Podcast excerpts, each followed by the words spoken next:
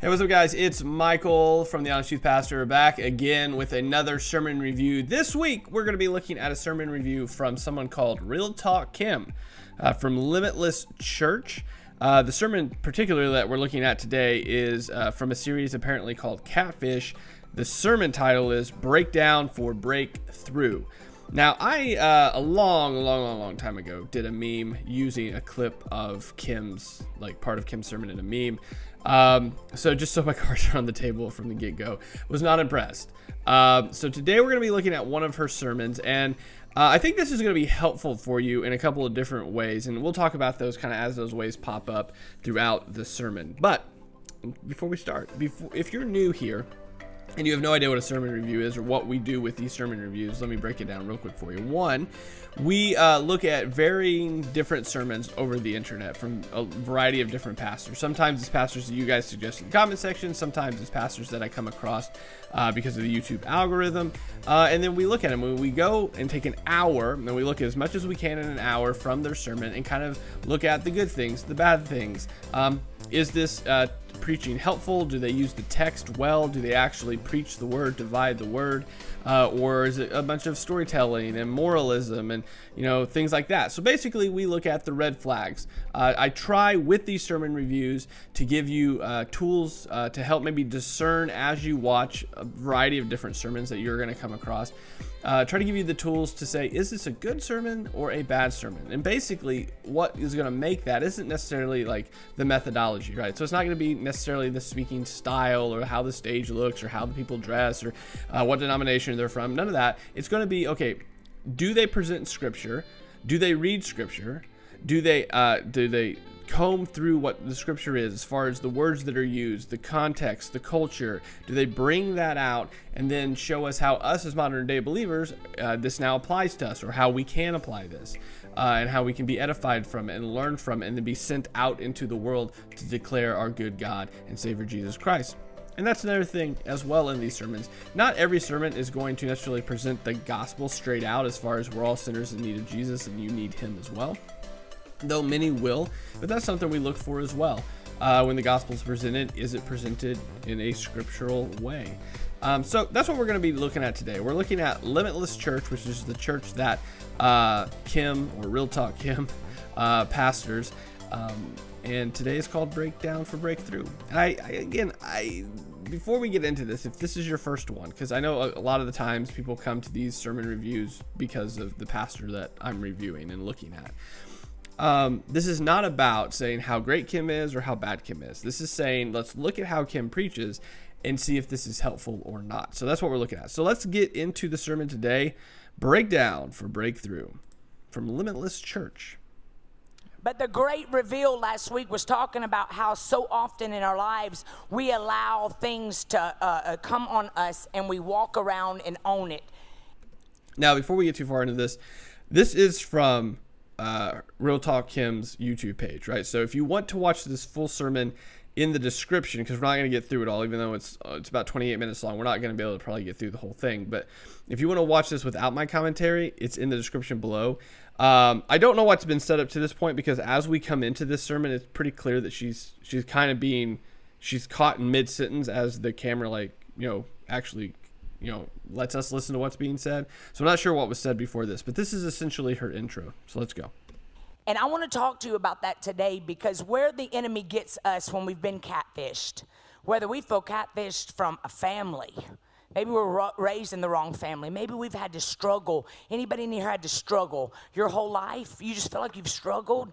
Like you look at other people's lives on social media and you're like, man, like they, they look like they just got it going on. Like they, they, they just, they'd have babies and pop them out and they go back to snatched. And I mean, they got, their, their husband looks like he stepped out of GQ and mine looks like he stepped out of DQ. And I, I just don't understand how come everybody's blessed but me. Anybody ever felt that way? Where you feel like everything's a constant struggle right? Well, that's the enemy. Because the enemy knows, I always tell you guys this, he can't take you out, so he's trying to wear you out. How does he do that? By making us start thinking about ourselves right? When we're in a struggle, when we've been in a pandemic for the last two years. I was thinking today on the plane how it's so normal for us to all have masks on now. Like everywhere we go. Do y'all remember when we when we first started wearing masks and you felt like, man, we're just everybody's bank robbers? You know what I'm saying? Like, but now the, what the enemy does is he, what's wrong? Oh, Lord. Is that good? Thank you. What ends up happening is the enemy gets us in those seasons where we're broken down, where we are in a pandemic and we're isolated, and he starts making us feel like everything that our minds are telling us behind closed doors right you will be in the middle of church anybody ever done this you'll be in the middle of church and all of a sudden something that you did at six years old pops back in your head anybody like literally you will you will think about that dui that was 26 years ago and you'll start feeling a sick place in your belly. Like stuff just comes back. That person you slept with, or that time you were drunk and you don't remember how you got home. And you just start feeling this dark pit in the bottom of your belly. Well, when we walk through these catfish seasons, a catfish season that we've been talking about around here is when it's not really God, right? Because God's not a God of chaos and confusion. And so what we end up doing is we either go to the hot or to the cold. Like we either go. All right, so her intro here, I just want to point out um, you're going to see this occasionally with usually non denominational churches in regards to kind of the structure. So if you listen to this first couple minutes, what you're seeing is she's appealing to um, a, a, subset group of people, right? So people that have felt like they're disconnected from their families, they feel like everything's stacked against them, they feel like um, either either they feel like or it has been like just trouble upon trouble upon trouble for them. Uh, alcoholism sleeping around waking up because you blacked out and you don't know where you're at. Like like those sorts of things um, apply to certain groups of people. I mean it's just a matter of like again family structure how you grew up where you grew up regionally what happened. Like that's not a shared experience amongst everyone. So what you normally find there are churches, and there's there's a couple churches around where I'm at um, that do good work in the sense that they are very they appeal to those that have um, been through a lot of drug addiction or have been through like a lot of mean, they share this past of broken backgrounds and trauma and things like that. And normally, uh, we all tend to group ourselves uh, based upon you know our like our like our likeness, right? So as far as shared shared uh, background, shared understanding, shared whatever, and um, that can be good, that can be bad. I would uh, we're not going to talk about that now, but I just want you to see that that's kind of that that's the people that uh, Kim is appealing to right off the bat, right? Um, if you watch any of her, her, other sermons, which I mean, go for it, but that seems to be kind of her niche as far as um, especially women that have had really rough backgrounds. But again, if you look into it, and I have looked in, I had to when I made a meme a long, long time ago um, because I got a lot of flack for it. I looked into a little bit of who Kim is, and she has had a really tough past. She has had uh, struggles with alcoholism and abusive relationships and things like that. So that seems to be like her ministry kind of mindset. Um, so that's who she appeals to, not only in this sermon, but it seems to be the, at least the the less than handful that I've seen that seems to be a theme. Um, when you go into a church, and this is where it kind of goes into a total thing as we're watching sermons, um, you you should be able to fill out the culture pretty quickly as far as um, especially in a sermon like this where you kind of know right off the bat like who who this sermon is kind of pointed at who this sermon is kind of for um, and i just want you to kind of pick that up right? There's going to be a variety of different ways that pastors open sermons but that tells you a lot about who they are trying to either particularly minister to that day or in general kind of who this church is for. And i think that's where without getting to a lot of it i think that's where churches that focus just on one sort of um, background or personality kind of get in trouble because obviously the church is this this plethora of different backgrounds and experiences and economic classes and uh, ethnicities and like that's the point like especially where you're at um, depending on where your church is at like it should be sort of this this feel of the community. Um, so it, it gets a little problematic if it's just this one kind of subset of individuals based on background or whatever. Um, but anyway, I just want you to pick that up. Those are the things you kind of listen for. Is like, who is this for? Because um, I know there's a group of people that, like I know, that if they're sitting here, they're going like, none of this really applies to me. So that's where, as pastors, we have to be mindful of that. Like, who are we preaching to? Um, how are they taking this? Like, is it connecting with them? And I think, I mean, on Kim's part, she knows who she's talking to, um, and therefore that's kind of how she's. That's why she's directing it in this way. But I just wanted to point that out. Let's keep going all the way over here, super pseudo religious, or we're over here and we're like, we don't, we, you know, we, we, we, we're going to come to Jesus when we get it together, right? I'm going to wait until I find myself and then I'm going to come to Jesus. Or we go all the way to the extreme. There's never a middle. You know what I'm saying? It's either, right now, it's either you're getting the vaccine or you're not getting the vaccine. If you don't get the vaccine, uh, you're going to hell. If you get the vaccine, you're going to hell. You don't trust God. It's always hot or cold, but there's never a middle. And when God allows you to walk through things in your life, He allows you to walk through things to make you better. He allows you, He's trusting you with these seasons in your life. I was thinking about it on that plane, looking around. All of us are sitting there with these masks on. All we can see is our eyeballs. And I started thinking about how so often in our lives, I want you to think about right now, online, here in this church, I want you to think about the one place and time in your life when you felt like you walked through something and you never came back to who you really were. Think about it. That one moment that devastated you, whether it was a child dying, whether it was a dad walking out, whether it was your mom and daddy screaming and yelling at each other, and then all of a sudden, next thing you knew, you never saw your dad again. Like, what is it that stopped you? And in fact, I have counseling friends. They said usually it's always a situation of where the child is stuck at seven, eight, four, nine, and they got stuck there because they didn't know how to rationalize them their, themselves out of a place. I'm so used to struggling that for the rest of my life I'm going to struggle. I'm so used to hearing a woman yelling at a man that I'm going to yell at my husband. I'm going to all I know is is to leave my family and not take care of my family because my dad was never there, so never nobody ever taught me how to be a man. See what the enemy does? The enemy starts making everything in your life phony. Okay, so a couple things here I want to point out as we kind of get into this because we're about five minutes in. So, you know, introduction wise, we should be ending pretty soon. Um, now, there's a variety of ways to open a sermon up, right? So you can tell a story, you can kind of do what Kim's doing here and setting up a premise of, you know, this is how you might feel. Um, you can open the scripture. There's a variety of ways to do it, right? The idea is that eventually, um, you get past your intro, you kind of set up the premise, and then you go into scripture. So, what we're seeing here, right? Not that this is my preferred method by any means, but to give the benefit of the doubt, if you're going to start a sermon like this, so now we've set up the premise that obviously there's hurt in the world, obviously there's problems in the world. I mean, everything she's naming is like it, it comes from sin and a broken world. So, the idea is as I'm listening to it, right, is I'm thinking, well, here in a moment, like whenever her intro's over, we are then going to pivot from here are all the problems in the world, pivot on scripture and say, and here is the solution to that being Jesus, right? Um, the Holy Spirit's work in your life. Um, so let's watch for that. Let's see how she pivots out of this introduction of everything is broken, everything's bad. You know that because you've experienced it. I mean, all of these examples she's giving are experienced situations um, to connect with the people she's talking to about the broken world, specifically a broken world that they've experienced.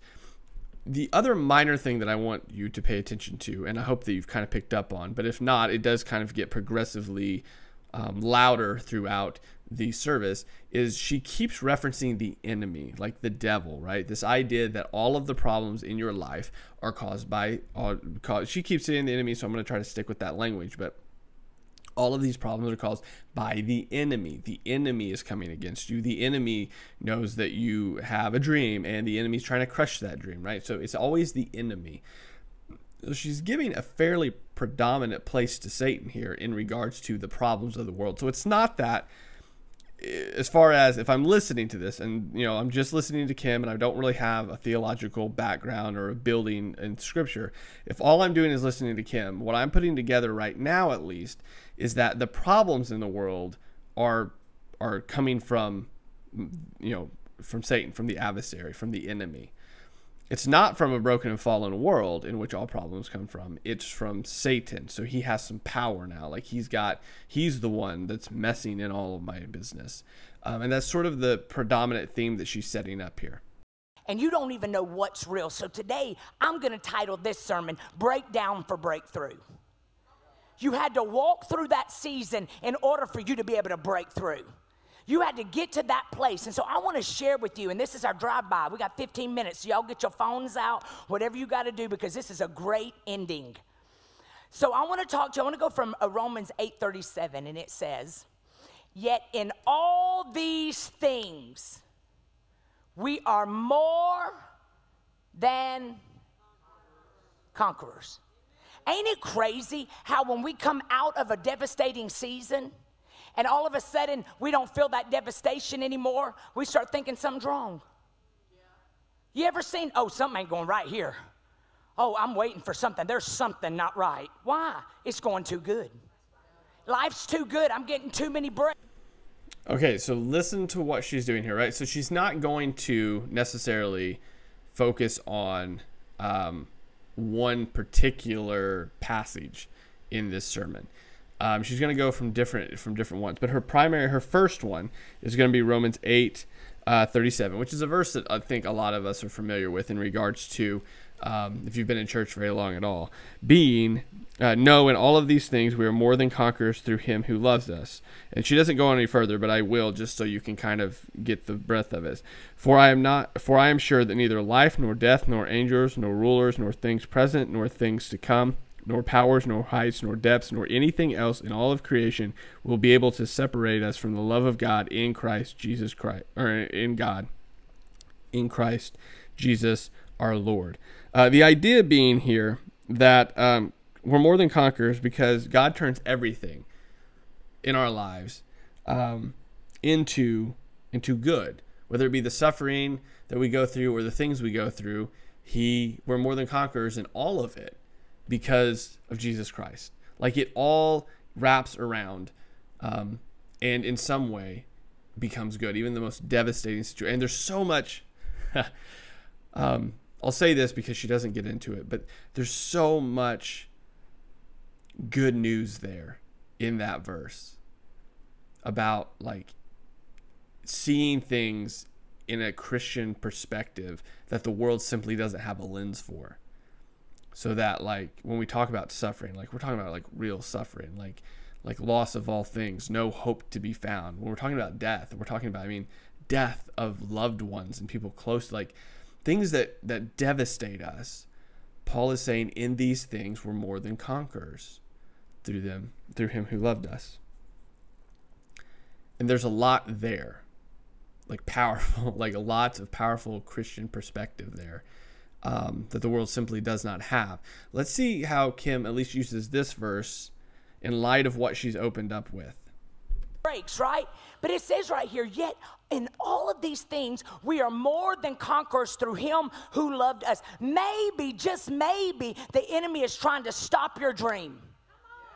Maybe, just maybe, you've walked through this rough season. Maybe you've lost loved ones back to back and now you're devastated and you've lost everything and you got to move back in with your mama. Or you or you're over here having to figure out how to be a single mama after you never had it in your cards to be a single mama. Whatever the story is maybe just maybe the enemy is trying to stop your dream because he knows what's on the other side you write a book, it don't do as good as you wanted it to, so now you just throw it off. Well, I thought I was supposed to be ministry, but I don't guess I am now because it didn't take off like Kim's did. We're always comparing our lives.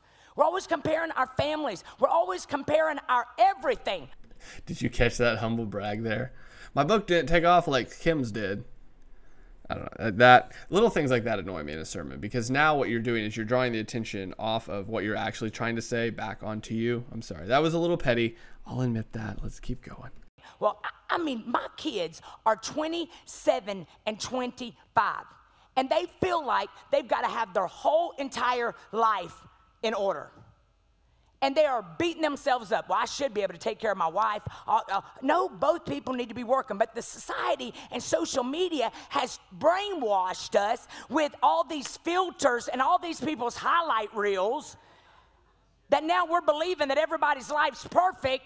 But how many of you know in this room today, nobody's life is doggone perfect? We're all walking through seasons of devastation and the enemy knows that you've got a voice and you've got a call and you've got an anointing. And so he's using anything that's close to you to stop you. Anything that matters to you, he's wanting to stop you. How does he do it? He starts messing with them because he can't mess with you. Hebrews 10 30. Okay, so he, uh, so she's moving on to Hebrews, but this is what I would encourage you to do later. Now, I don't know. You can pause this video, read through Romans eight, and see if you come to the same conclusion of what she's talking about in Romans 8. So, Paul here, when he goes through Romans 8, I mean, he's talking about God's love, he's talking about our future glory, he's talking about life in the Spirit, that we're heirs with Christ. Like, there's so much there. Um, it's not like the, the, your, it's not that your book didn't do good or that your life's not perfect or that there's a little struggle there.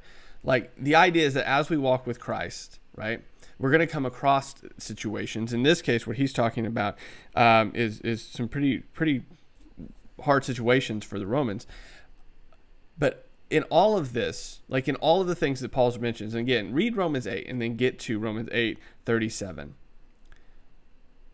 and see what Paul is talking about all the way up to that point in regards to like nothing can separate us in this life from Christ.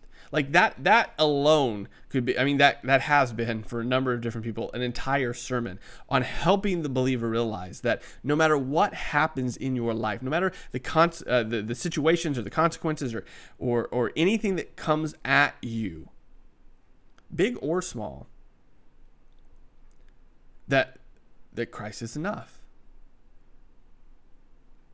It's it's a perspective shift in, in how a believer sees the situations in our lives that come at us. It's not about, you know, our dream, the enemy's trying to crush our dream. Paul, there's not even any hint of that in 8, in chapter 8, Romans 8. Um, it's not that Satan's using those close to us to try to bring us down because he knows there's some big thing that we're anointed for on the other side. It's that through all of these things, like Paul says, through all of these things we are more than conquerors through him who loved us. For surely neither death, nor life, nor angels, nor rulers, nor things present or things to come, nor powers, nor heights or depths, or anything in all of creation will be able to separate us from the love of God in Christ Jesus our Lord. Like nothing can separate you from Christ. Nothing. Like this is the thing that Paul is trying to get across to those that he's writing to in Rome. Like all of the things that are going to come at you from a broken and fallen world, all of the evil that's going to come around, it, nothing can separate you. And there's a hope that can be found in that, a deep hope. And it's not you overcoming something, it's, it's Jesus, the, the one that's already overcome. That's who we put our hope in. It's a decidedly different message than you are anointed on the other side and you can overcome this. All right, sorry, we're moving on to Hebrews. 35 to 36 says, So do not throw away this confident trust in the Lord. Remember the great reward it brings you. So do not throw away your confidence. Even whenever you got to sell your house on the courtroom steps, even when they come in and say, I don't love you anymore, you cannot throw your confidence. Some of y'all have lost your confidence. You lost your confidence in the pandemic when you lost your six figure job, sir.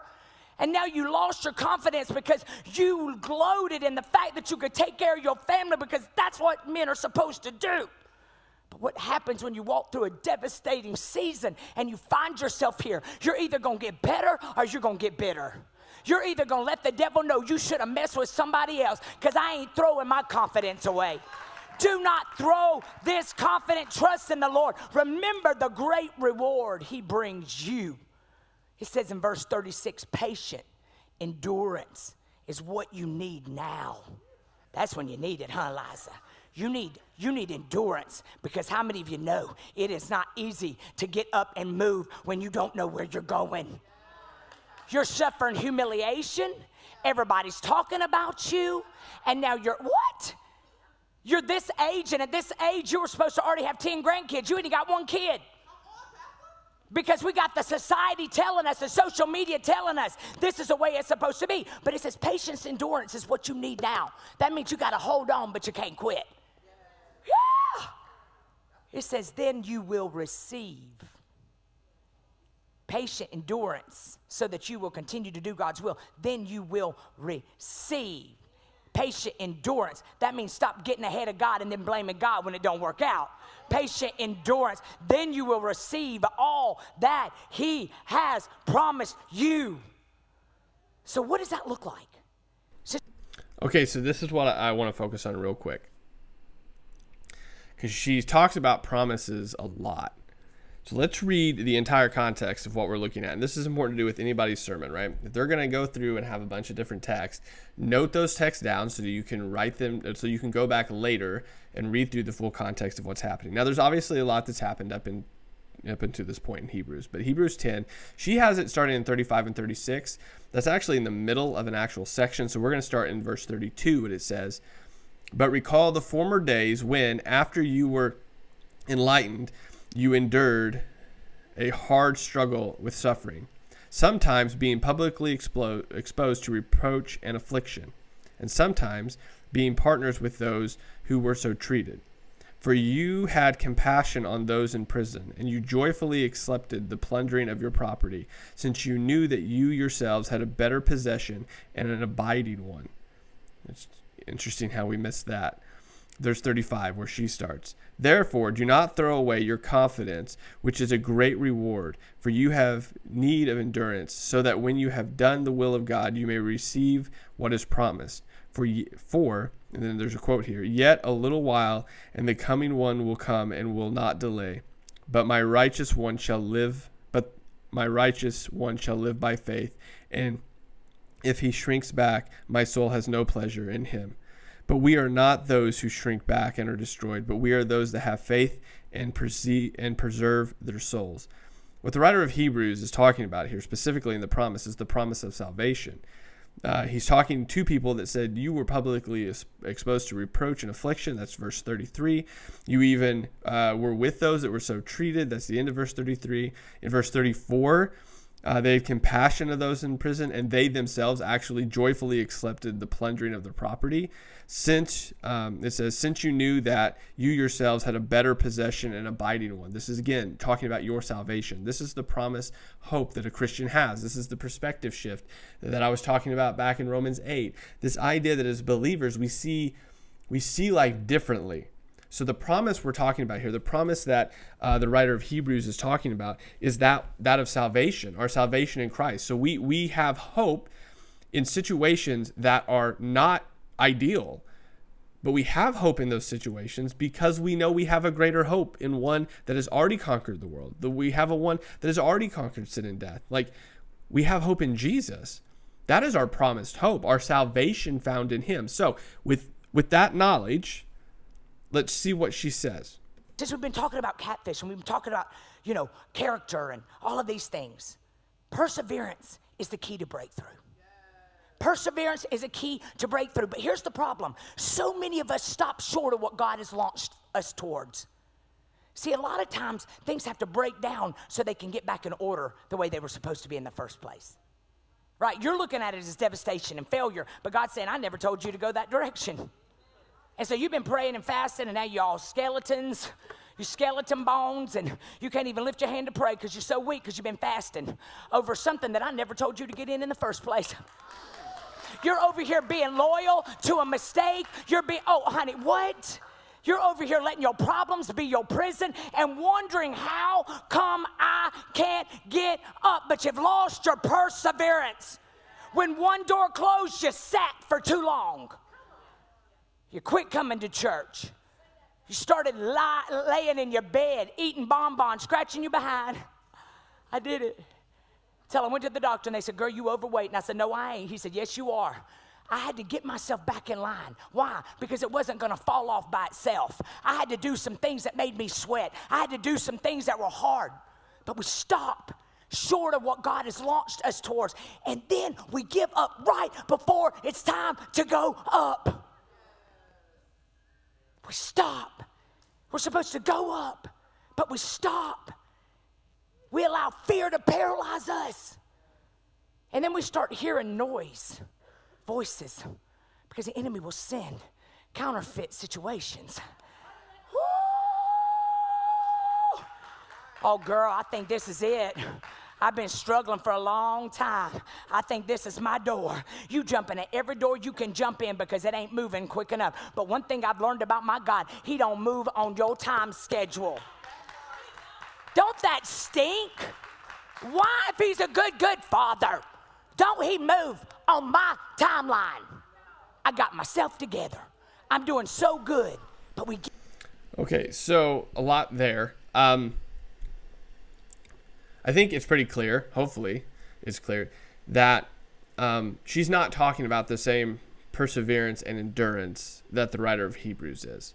Obviously, the writer of Hebrews is talking about a perseverance and endurance that we have through Jesus, knowing that there's a better hope on the other side of whatever it is the plundering, uh, the helping prisoners, the, uh, the words against us as believers, like whatever that is, the adversity that comes toward us because of our faithful, diligent walk with Jesus, whatever that is that comes for us, we have patience, endurance because we have hope in Jesus. We know that the, our promised salvation is on the other side of that. So we patiently endure through whatever that situation is. And this is not the same thing that she's talking about. She keeps setting up life scenarios in which, like, uh, you know, you've uh, what she just said. Well, I've got my life together. I've done everything I'm supposed to do. Why isn't this working out? That all of these situations that she's talking about that you're supposed to endure through, or that maybe you're you're you're enduring through that you shouldn't endure through, which is the exact opposite. I mean, it has nothing to do with what the writer of Hebrews is saying. And this is why. Let's stop real quick. This is why it's so important that one if you if you hear a pastor preaching a sermon in which they're kind of going from place to place picking out scripture uh, to make their point that you write those down a red flag in doing that is if they go to one passage of scripture and they read only two verses and then they go to over this passage of scripture and they only read two verses and they go over here and only read two verses because most of the time as we've just found with the example in hebrews specifically um, we're like we're only picking two of them out, we're picking the most convenient two out within that section to make a point that the passage itself, if we were to actually have read the whole thing, doesn't make itself, right? So we already know this this far into the sermon. We're only 12 minutes, 11 minutes into the actual sermon. That this isn't a place we want to be, and this isn't a person we want to be listening to, because I've, she's already proven twice that she can't handle Scripture correctly. Now granted, she was she was closer on Romans, though she still didn't hit the nail on the head there. But she's way off on Hebrews. So there's one of the things that we're looking for, right? So I would just I can't encourage you enough that as you listen to sermons, write that scripture down. You know, look at it later when you go home within the full context and body of what we're looking at. So within Romans, you'd have to read all of Romans 8. Within Hebrews, really, I mean, you sh- you could read the whole chapter, but you really only needed to go two verses before to see that it wasn't in line with what was being said. But the idea is that you do your due diligence, right? So you're sitting down and saying, "Is this actually what this passage says? Is it actually what this pastor is saying?" Because if it's not, that's incredibly problematic. And that's the thing we want to look for in sermons: is the scripture that's being used, being used within context.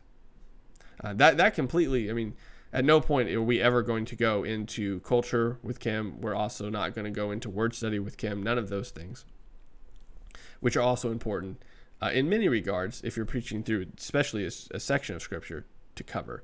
Um, but anyway, let's keep going.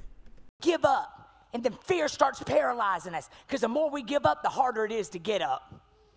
Because then all of a sudden it's the law of draw, negative Nellies start coming around us.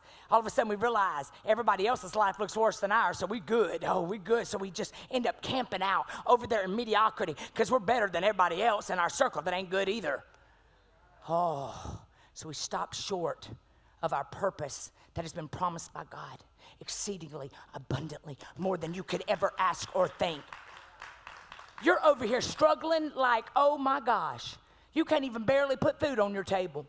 And instead of asking yourself, y'all, God, what do you want me to do next?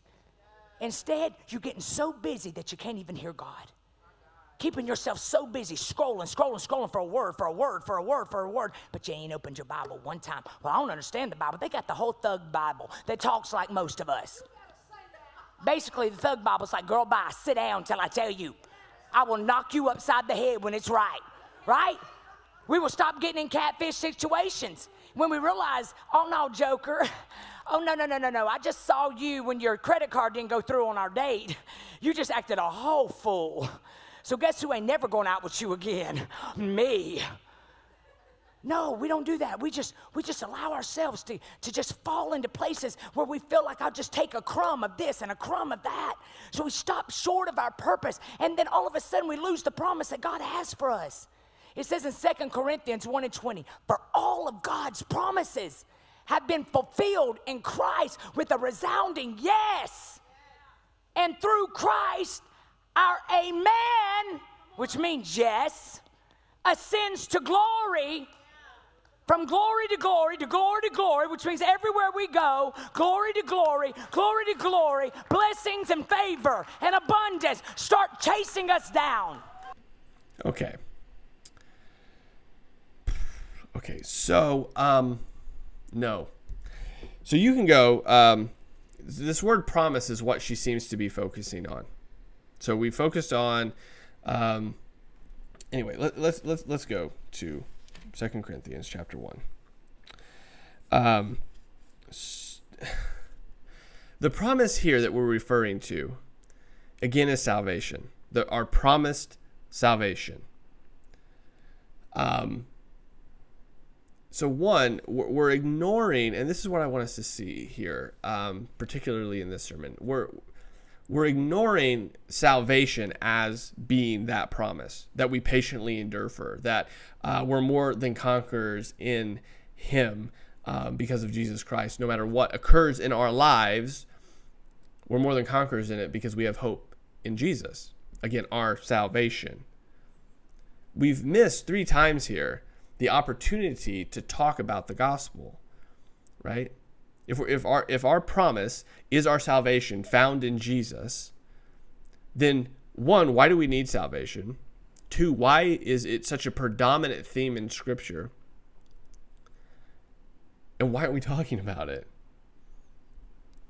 I mean, all of the the things that she started off off off with in this sermon in regards to the brokenness in families, the brokenness in relationships, the brokenness in the world, all of that that comes from sin and death and problematic, I mean just just chasing after debauchery that leads to those things. Like what's the solution to that?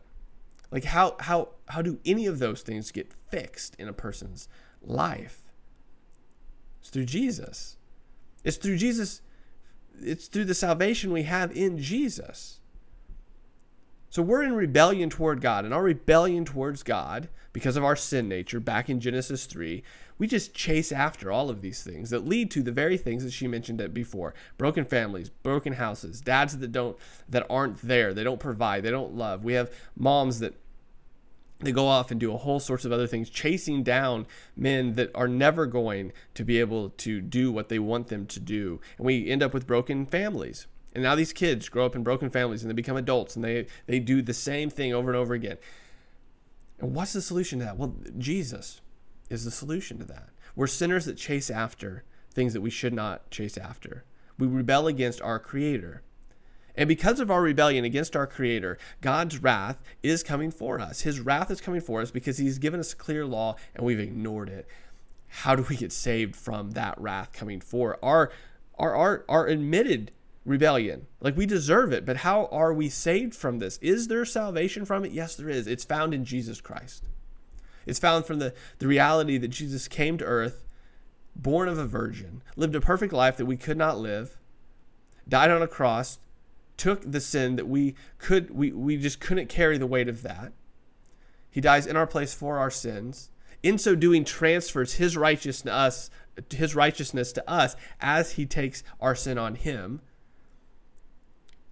is put in a tomb, raises again in three days in defeat of sin and death, ascends into heaven, and again is coming to judge the living and the dead. That is our hope. That's that's why in Hebrews we can endure and persevere through any situation. Why? Because of that truth that we have in Jesus. Why are we more than conquerors in every situation that is in our life, even in the most devastating time? Why? Because of Jesus. What is our promise? Our promise is our salvation in Him.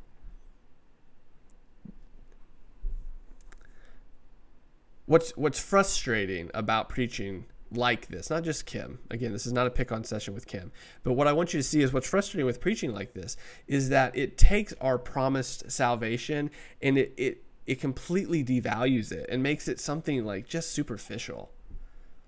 Like just now. To where uh, to whereas it's really presented as your like this promise is a better life now. And that only flies in in, in countries that you know you can have a comfortable life in. Try preaching this sermon in a country that no one's ever known a whole day where you know you weren't hungry a little bit or there weren't people that you literally had to you were in fear of coming and taking your life. Like this sermon doesn't fly in cultures like that. Why? Because that's not the reality of what scripture's saying. The promise that we have is salvation in jesus christ and when we have salvation in Jesus, we begin to see the kingdom of heaven come into the earth now. It's this already, but not yet. We get to see families begin to reflect what they should have been all along. Why? Because of Jesus. So that's why like this is just frustrating because it's nonsensical. It's just like you're so devaluing the promise of salvation of what Jesus has done by bringing it down to like these frivolous things. Well, how do I get that? When you're in a negative, horrible situation, instead of complaining and calling people and talking about your spouse, talking about everybody, about job is just so crappy. Instead, you walk up in there, favor upon favor upon favor. I'm not staying here. I'm going to praise my way out. I refuse to complain where I'm at. You want better? Do better. Well, it's easier said than done you ain't getting up anytime soon. Because you're right, it's easier said than done. It's easier to be negative. Why?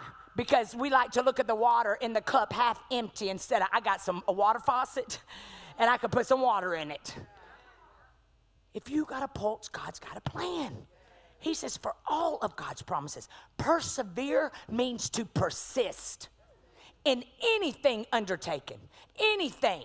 Maintain a purpose in spite of difficulty and obstacles or discouragement. Continue steadfastly. You know what I've discovered? That anything in life that ain't going right, it's your attitude. Why? Because we get prideful. Her husband brings her flowers to work, but he's probably a hellion at home. Well, I just don't understand why my husband doesn't do that. Your husband goes and works every day of his life right? But what we're doing is we're getting caught up. Ain't enough, ain't enough. And then before long, marriages are splitting apart because we're looking at the way he does her on social media because we're always relationship goals. And most of the time, the relationship goals are not really relationship goals. Now, do you, do you see what I'm saying? Like, all of her examples are one, as we talked about at the beginning of the video, like they're to a specific subset of people, which is problematic, I think. Two, they're all like frivolous examples. Now, that doesn't mean that like relationships not working is frivolous. It's just saying that you're not addressing the root of the problem here. That that that selfishness and pride and attitude all go back way deeper than you just not having a good attitude. Like they go back to not having a perspective based in the gospel of Jesus Christ not being discipled, not being mentored, not having like your church not having a Titus two sort of mentality in which the older women speaking to the younger women, the older men speaking to the older men, uh, younger men, and like this is how life is done. Like it, it takes the promise of the gospel and what that does in someone's life and brings it down into if only I could get this relationship to work. If I if I could just get my attitude in check, then everything would be better. Y'all, we live in a society where we literally go eat, and before we even talk to the person we're eating with, we're taking pictures of our food for Instagram with sparkles on it. But we're comparing and comparing. but it means to persist. But we have to make up our minds. I'm not going to be catfished in this next season.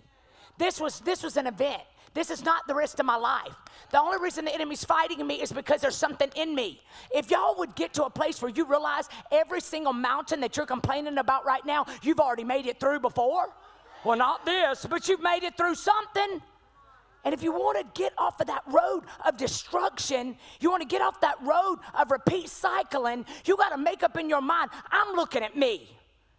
Well, it ain't me, Kim, it was him. Well, you chose him. You got to get to a place where you start praying instead of praying for them every day, pray for yourself. Pray for whatever it is inside of you that keeps attracting those things. Instead of getting defeated sitting on the front row because you feel like, oh my God, they didn't see me today. They didn't see me. They didn't say, Pastor Kim didn't say nothing to me today. Instead, come over to me, high five me. Girl, you bad today. I'm like, girl, you bad today. What, what, what, what, what just happened? You got out of your feelings and got into some healing. Oh my goodness. Um, so anyway, we're gonna stop this short.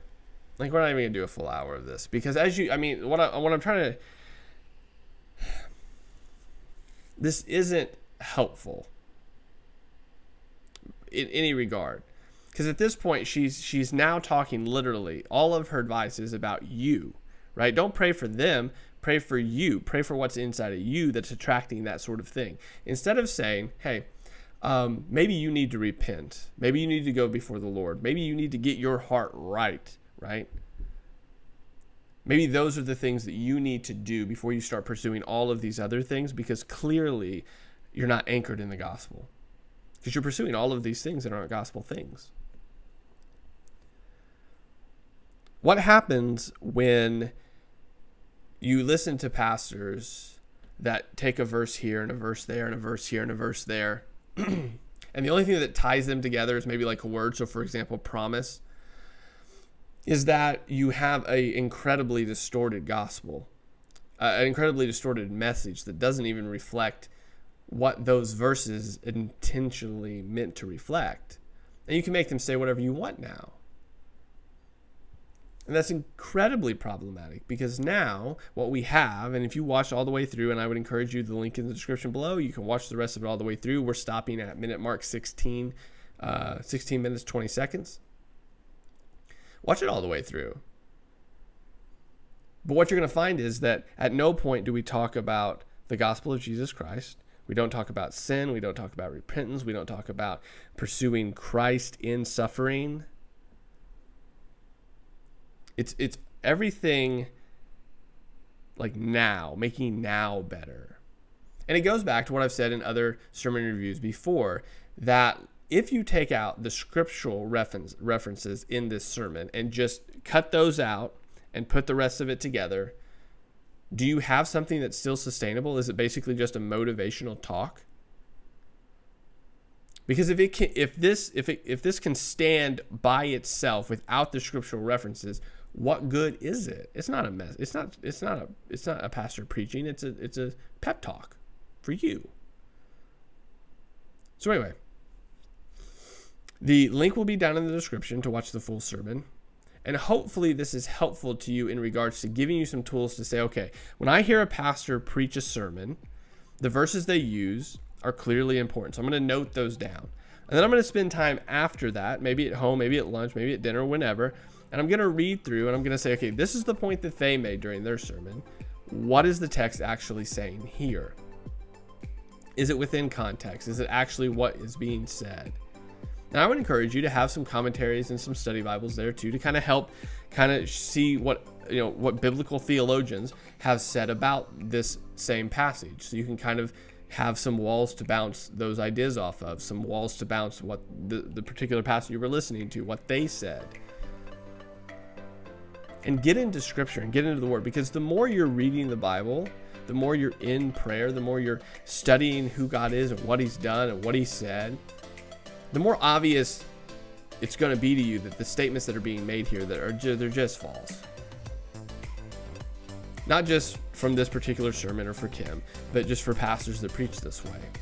This is this is incredibly problematic, and I would not suggest it at all. So, links in the description below if you want to watch the full thing. Also, hopefully that was helpful. Thank you guys for watching, subscribing, commenting, all of those things. It really helps the channel. If you found this helpful, make sure you share it with somebody else uh, and make sure you like the video because that makes YouTube go, oh, other people want to see this, and they share it with other people. So, uh, that helps us out on this channel uh, grow as well and continue to get these videos out to people that I think uh, need to see them, and hopefully it will help them as they, you know, try on their own as their own journey of listening to sermons and discerning uh, what the Word of God says. Hopefully it helps them do that as well. Guys, thank you for watching, subscribing, doing all the cool things that you do. I'll talk to you later.